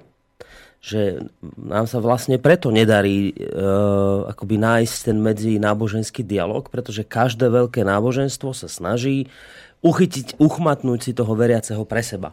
A samozrejme najlepšia taktika v tomto smere je tá, že vy a priori odmietnete z toho iného náboženstva všetko ako zlé a to naše, to je to naozaj správne a dobré. A nemôžeme hľadať zájomné prieniky, lebo ešte by sme náhodou toho nášho veriaceho zneistili a on by nám zrazu začal inklinovať ku Koránu, no to by, ako by to vyzeralo, však veď on by poprel e, celé kresťanstvo. Viete, toto je podľa mňa ten základný problém. No, Áno, áno je, ale treba zároveň dodať aj akoby tú druhú stranu tej mince, že, že táto ako keby úzkostná obra- a nejaký obranný mechanizmus je v skutočnosti aj spôsobený nejakým tlakom zvonku. Ja sa ani nečudujem e, vlastne tým, tým kresťanským smerom, lebo to, čo prebieha, je proste zákerné likvidovanie toho kresťanstva. Že my sa tu tvárime, že tu je vlastne sloboda, ale ten konzum proste dennodenne jednoducho ničí a systematicky tie tradície e, kresťanské podkopáva, kde len môže e, to náboženstvo ako také. Potom tí, tí, e, tí činitelia náboženskí vlastne potom ako ja sa im nečudujem, že potom akoby úzkostlivo vlastne bojujú a snažia sa eliminovať všetky možné rizika uh-huh. lebo je to vlastne obranný mechanizmus. Uh-huh. Ale ako každý obranný mechanizmus vlastne z dlhodobého hľadiska, ak, ak to kresťanstvo jednoducho nenačrie hlbšie pod vplyvom tých okolností, tak jednoducho e, naozaj mu hrozí vymretie. To vidno, že, že v tých, v tých, z pohľadu všetkých tých mimovládnych organizácií, ako si presadzujú tvrdo, veľmi tvrdo agendu, sú dotovaní vlastne z tých, z tých nadnárodných vlastne ako centier veľmi štedro, ktoré ich systematicky vlastne podporujú. Ide to do médií a vlastne tam je sociálne inžinierstvo za tým a naozaj akože to sme si ukazovali v tých reláciách predtým, všetky tie mechanizmy. Vlastne je to cieľavedome likvidované, lebo, lebo, lebo to kresťanstvo v konečnom dôsledku prekáža. No a Takže tak či onak, vlastne keď zostane len pri tej obrannej póze, tak, tak to z dlhodobého hľadiska nemôže byť vlastne účinné. Potom sú také tendencie v tom, v, tej, v, tej, v tých cirkvách, že načrime do tých tradícií hlbšie, že skúsme sa pozrieť na, to, na ten zdroj tých, tých tradícií, že úplne ku koreňom poďme. Uh-huh. Ale súhlasím, treba ísť ku koreňom, ale už aj s novými vlastne schopnosťami, s novým prístupom. Teraz ja samozrejme nechcem tu radiť vlastne čo majú náboženskí funkcionári robiť. Ja sa snažím k tomu pristupovať konštruktívne v tom smysle, že ukazovať to z pohľadu ako keby tej, mm. tej vedy, a, a, ale nepredpojatej. Nie, nie, nie tak, akože v, tak, v takých tých nepísaných úzusoch, že túto, dobre, že tak čakry, to už by sa nemalo. Mm. preto som to tu vlastne rozoberal, že, že ale keď si, keď si ako keby dáme nejaké také tie tieto zábrany preč z tej vedy, tak môžeme. Vlastne keď, keď si vybudujeme aparát, tak môžeme ísť akoby ďalej aj k takým veciam, ktoré sa na prvý pohľad javia, že, že vlastne, že však to, to nikto ešte neskúmal a to sa nemôže. A také tie, pre, presne tie už máte hneď to, že hneď počujem tu zozadu mi hučí z hlavy, že to je New Age, toto čo rozprávate, to už je New Age, to už sú presne také tie veci, že veda potvrdila, že emócie túto cítim a vlastne vy už ospravedlňujete čakry. Proste ne, cez toto pre, pretlačiť, ako by to si neviem predstaviť. No, však, tu, no veď, ale veď preto som kladol to... tie otázky, kým som to nepovedal, ne, kým tam nebol ten pojem, že čakra, áno, tak to bola ešte veda, áno, nie? Áno, áno, zrazu to, to už nie je. Už je to zrazu, no. Presne no takže tak. však veď pôjdeme ďalej, tak uh, uvidíme, kam sa dá zajsť. No zvlášť ja nie som si ani celkom istý, či, a do toho ani nechcem veľmi ísť, ale či sú vôbec dnešní náboženskí lídry schopní načrieť, načrieť hĺbšie, lebo oni by hĺbšie mohli načrieť, ale museli by mať trošku slobody v rozmýšľaní. Viete, len vy, keď sa musíte držať striktne toho, čo vám v seminári natlačili do hlavy, tak ťažko tam potom sa môžete hýbať a načierať. A dobre, to je možno na inú reláciu. Skúsim ešte ten jeden mail, aby sme na Jozefa Ajme. nezabudli, lebo minulú reláciu tiež napísala, zabudli sme na neho trošku, respektíve nestihli. Tak Jozef má dve otázky. Prvá. Chcel by som sa opýtať, ako by sa dali z vedeckého a duchovného hľadiska vysvetliť tieto dva prípady. Prvý, Mojej kolegyni sa tesne pred útokom na dvojičky v roku 2001, na tie dvojičky, tie mrakodrapy v Amerike, snívalo, ako dve lietadlá narážajú do mrakodrapov. To isté sa snívalo aj jej manželovi. Dá sa to nejako vysvetliť?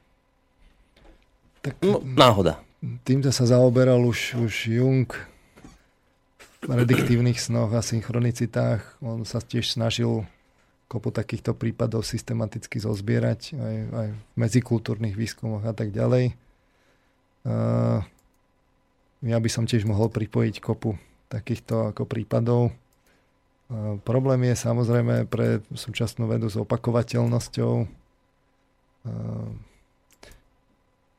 ja si osobne myslím, že tam sú akoby tie zábrany, že až také, také, také emocionálne, úzkostlivé, že ako náhle by došlo k, v takej tej vedeckej diskusii k tomuto, tak v takom neformálnom rozhovore mnoho tých kolegov povie, že áno, aj oni majú s tým skúsenosti, ale pri tých, ako na konferenciách vlastne tak hneď je človek pod palbou kritikou, metodologov až tak úzkostlivo a tam potom samozrejme musí skonštatovať, že no dobre, tak skúsme urobiť experiment, skúsme tie dvojičky ešte raz zbortiť, že či sa to tým manželom bude snívať ešte raz. Uh-huh. No to, hej, na schvál priťahujem za vlasy. Je to problém. Je to problém, ale mm, ja si ja skôr idem to cestou nejakého takého vysvetľovania tých všetkých tých oblastí a spájania tých uh, výskumov toho nevedomia, že či to nemôže dávať nejakú globálnu logiku.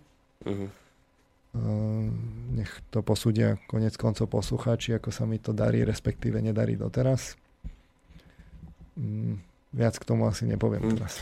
Druhá otázka, to už tak, taká väčší hardcore, že, že jeden regresný terapeut mi rozprával, že raz k nemu prišla žena. Inak regresný terapeut to je čo? To je kto? Čo je regresný? Niečo spätne sa tam No, môže ísť napríklad akože o hypnózu, ktorá, ktorá vlastne človek ako regreduje smerom do detstva, mm-hmm. skúma niečo ako hlbinne Aha. A tak podobne. Mm-hmm. Čiže to je taký, že vás niekde do no, nejakého staršieho obdobia, do minulosti Buď idete. do minulosti, alebo do nižších stavov vedomia. Mm-hmm.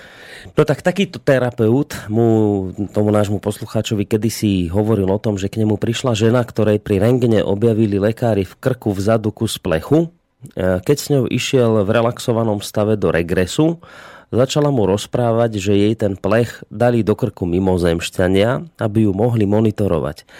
Začal sa teda s jedným z tých mimozemšťanov rozprávať, pričom využil ženu ako médium. Požiadal ho, aby jej ten plech odstránili a pri najbližšom rentgene už tá žena ten plech v krku nemala. Tento prípad je zaujímavý v tom, že tu dochádza akoby k prenikaniu snovej a fyzickej reality. Neviem sa k tomu vyjadriť, lebo nepoznám tie detaily. No. Ako, znie to neuveriteľne. Viem si predstaviť tých skeptikov hneď, že a teraz určite to nebola chyba rentgenu a tak ďalej. Ale vy Neviem takéto veci, keď vy proste počujete, tak vy nemáte tendenciu to hneď odvrhnúť akože hlúposť? Snažím sa k tomu pri, pristupovať nepredpojate. Ako, uh, mám množstvo takých skúseností, kde by ten klasický skeptik ako nevedel vysvetliť. Ako naozaj nevedel by to vysvetliť, a, ale ono sa to deje. No. Ale druhá vec je, že uh, aj s tou ezoterikou a s tými čakrami, že potom to ľudia tak ako preberajú, preberajú, nerozumejú tomu, predstavujú si to nejako úplne mm-hmm. inak, zlé, zjednodušenie. Ja sa nečudujem aj tým vlastne ľuďom z tých, z tých, z tých na, tradičných náboženstiev, že proti tomu broja, lebo tam je toľko, toľko ako balastu, že, že naozaj to môže ako viesť veľmi ľahko k nejakým úplne až k psychickým chorobám. Na koho je to chyba, že to ľudia takto vnímajú? Však to by tí náboženskí lídry mali vysvetľovať. Ja si myslím, že to je chyba myslí, aj, aj vedeckej obce, ktorá a priori vlastne tieto fenomény neskúma. A je to tak, že neskúma úplne iracionálne. Je to chyba aj tých náboženských činiteľov, ktorí zase ortodoxne lpejú na tom náboženstve a bojujú proti novým trendom a, a vo vnútri nerobia akoby ten vývoj. Mm. Toto náboženstvo zostáva tam, kde je veľmi často. Je to chyba tých nových prúdov, ktoré sú príliš ľahko vážne a, a robia častokrát úplne divočiny a je to chyba aj tých ľudí, ktorí nepoužívajú zdravý sedliacký rozum a vrhnú sa na hosičo. To, to je komp, komplexné zlyhanie? Uh, ja som, viete, ja som hovoril, však ja som hovoril, vy ste hovorili, že v podstate tej náboženskej tradícii je to, že tie lucidné, napríklad lucidné snívanie, že akoby všetky tie náboženstva akoby o tomto hovoria, že potom tú snovú realitu proste zažívate v reálnom svete, že ako všetky tie náboženstva k tomu akoby vedú aj tých veriacich, ale ja som to v žiadnom náboženstve takto explicitne nepočul vysvetlené, alebo nie, nie, ja som nikdy nemal ten pocit ani z kresťanstva, že by, že by sa toto snažilo vysvetliť. Že, tak ak je to tak, že prečo potom to nehovoria zrozumiteľnou rečou, že o toto ide, že, že napríklad takéto veci sa za tým skrývajú, za tým učením, hej? Prečo to, viete, všetko je to v takých inotajoch zakryté, lebo, hovorené spôsobom, ktorému nerozumiete. Lebo práve tá veda postupila a to náboženstvo sa nesnaží integrovať tú vedu do, to, do toho svojho náboženstva a podávať to vždy tou aktuálnou terminológiou a aktuálnymi podloženými vedeckými výskumami. Proste sa to nesnažia. Je taká akoby nepísaná dohoda, že náboženstvo sa ne, akoby neintegruje tú vedu a veda zase vonkajšia ne, neskúma tie náboženské fenomény a v podstate to obidvom stranám vyhovuje a potom je to, výsledkom je to, čo je. No dobre, toto je záver relácie, pozerám dve minútky máme, tak správame aspoň takú v rýchlosti ešte uputávku na ďalšiu reláciu. Čo bude na budúce o týždeň v nedelu? Bude, ešte rozmýšľam, ale možno by sme si mohli dať o tej vôli, keď budú tie novoročné predsavzatia, tak že čo hovoria teda výskumy vôle, budeme to potrebovať ďalej potom, takže možno si povieme o vôli. A to tak ťažko definujeme. To je tá jediná, čo sa nám tak lietaš kdekoľvek, no, všade. No, veď práve, Nevieme, veď že čo. Práve, že tak, taká dôležitá pre dnešných ľudí a tak málo poznaná. Dobre, čo si dáme na záver? Dajme si niektorú z tých kratších z toho filmu. Pokračujeme. ktorá, ktorá je kratšia? A môžete zobrať, povedzme, tú mm, P.N. Richard Parker. P.N. Richard Parker. Dobre, tak s touto pesničkou sa rozlúčime. S tým teda, že sa budeme počuť opäť o týždeň. Ja už verím, že vy budete už sedieť v Bratislavskom štúdiu. Uvedníme, malo by sa nám to už technicky dať do všetko do poriadku, ale nebudeme predbiehať, lebo však už to nie je prvýkrát, čo som vám to sluboval. Takže Pozdravujem sa pekne. Do počutia. Ďakujem za dnešnú účasť v relácii pánovi doktorovi Petrovi Marmanovi, univerzitnému psychológovi z Bratislavy. Majte sa pekne do počutia aj vyvážení poslucháči. Ešte pekný zvyšok dňa vám praje Boris Koroni.